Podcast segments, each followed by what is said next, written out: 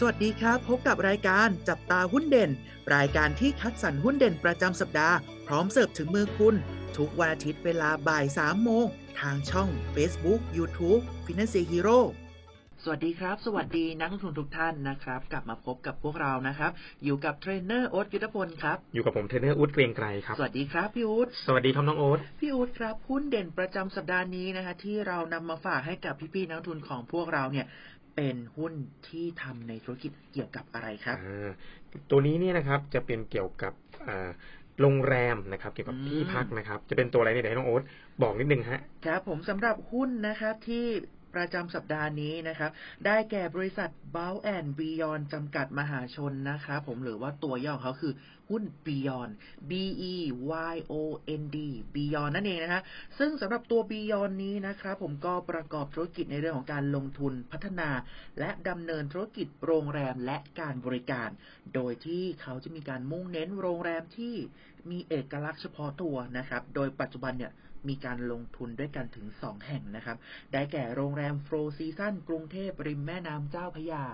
กับที่ที่สองฮะโรงแรม Capella กรุงเทพนะฮะเราลองมาดูกันบ้างดีกว่านะว่า ในแต่ละโรงแรมของเขาเนี่ยเป็นในลักษณะไหนสำหรับโรงแรมแรกนะครับ โรงแรม Four Seasons กรุงเทพริมแม่น้ำเจ้าพระยา ซึ่งเป็นโรงแรมที่อยู่ในระดับ ultra luxury นะครับดำเนินการภายใต้แบรนด์ของ Flow Season นะครับมีการบริหารจัดการภายใต้สัญญาการจัดการโรงแรม โดยผู้บริหารของโรงแรม Four Seasons Hotel and Resort นะครับ ในส่วนของการให้บริการทางด้านห้องพักของตัวโรงแรมเองเนี่ย ก็มีความหลากหลายด้วยกันถึง 8 รูปแบบ โดยรวมทั้งสิ้นเนี่ยมีบริการถึง 299 ห้องด้วยกัน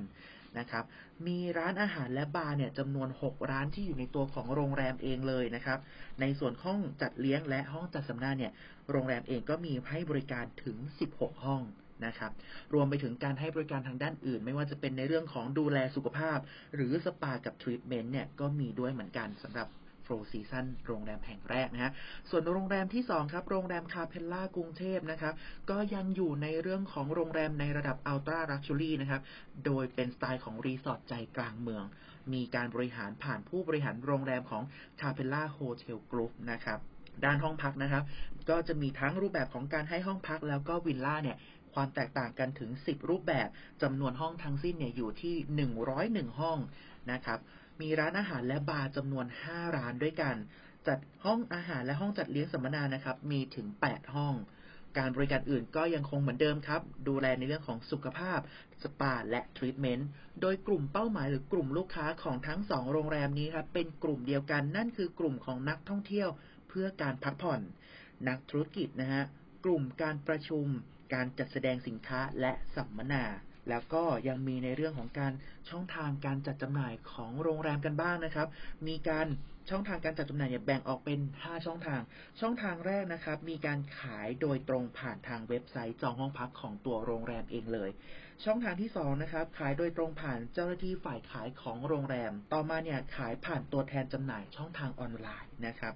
ต่อมาเนี่ยก็จะเป็นในส่วนของการขายโดยการทำสัญญากับตัวบริษัท และช่องการขายสุดท้ายนะครับ นั่นคือการขายผ่านช่องทางอื่น ไม่ว่าจะเป็นการขายผ่านช่องทางบัตรกำนัน v o i c h e r นะครับหรือว่าในงานท่องเที่ยวเองก็ดีครับ ครับสำหรับตัวบียอนนี่นะครับ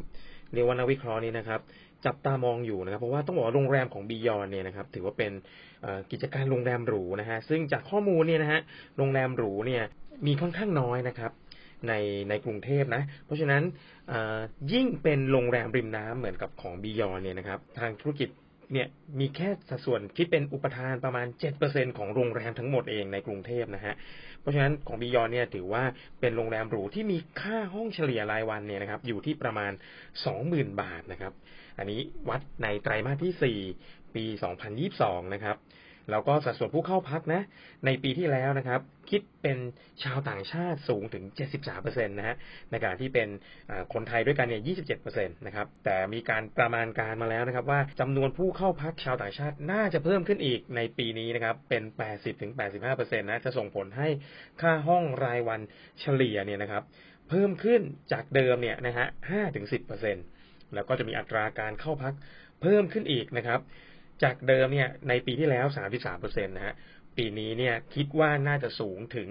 55%นะฮะทำให้รายได้ค่อนข้าง โตกันเลยทีเดียวนะครับ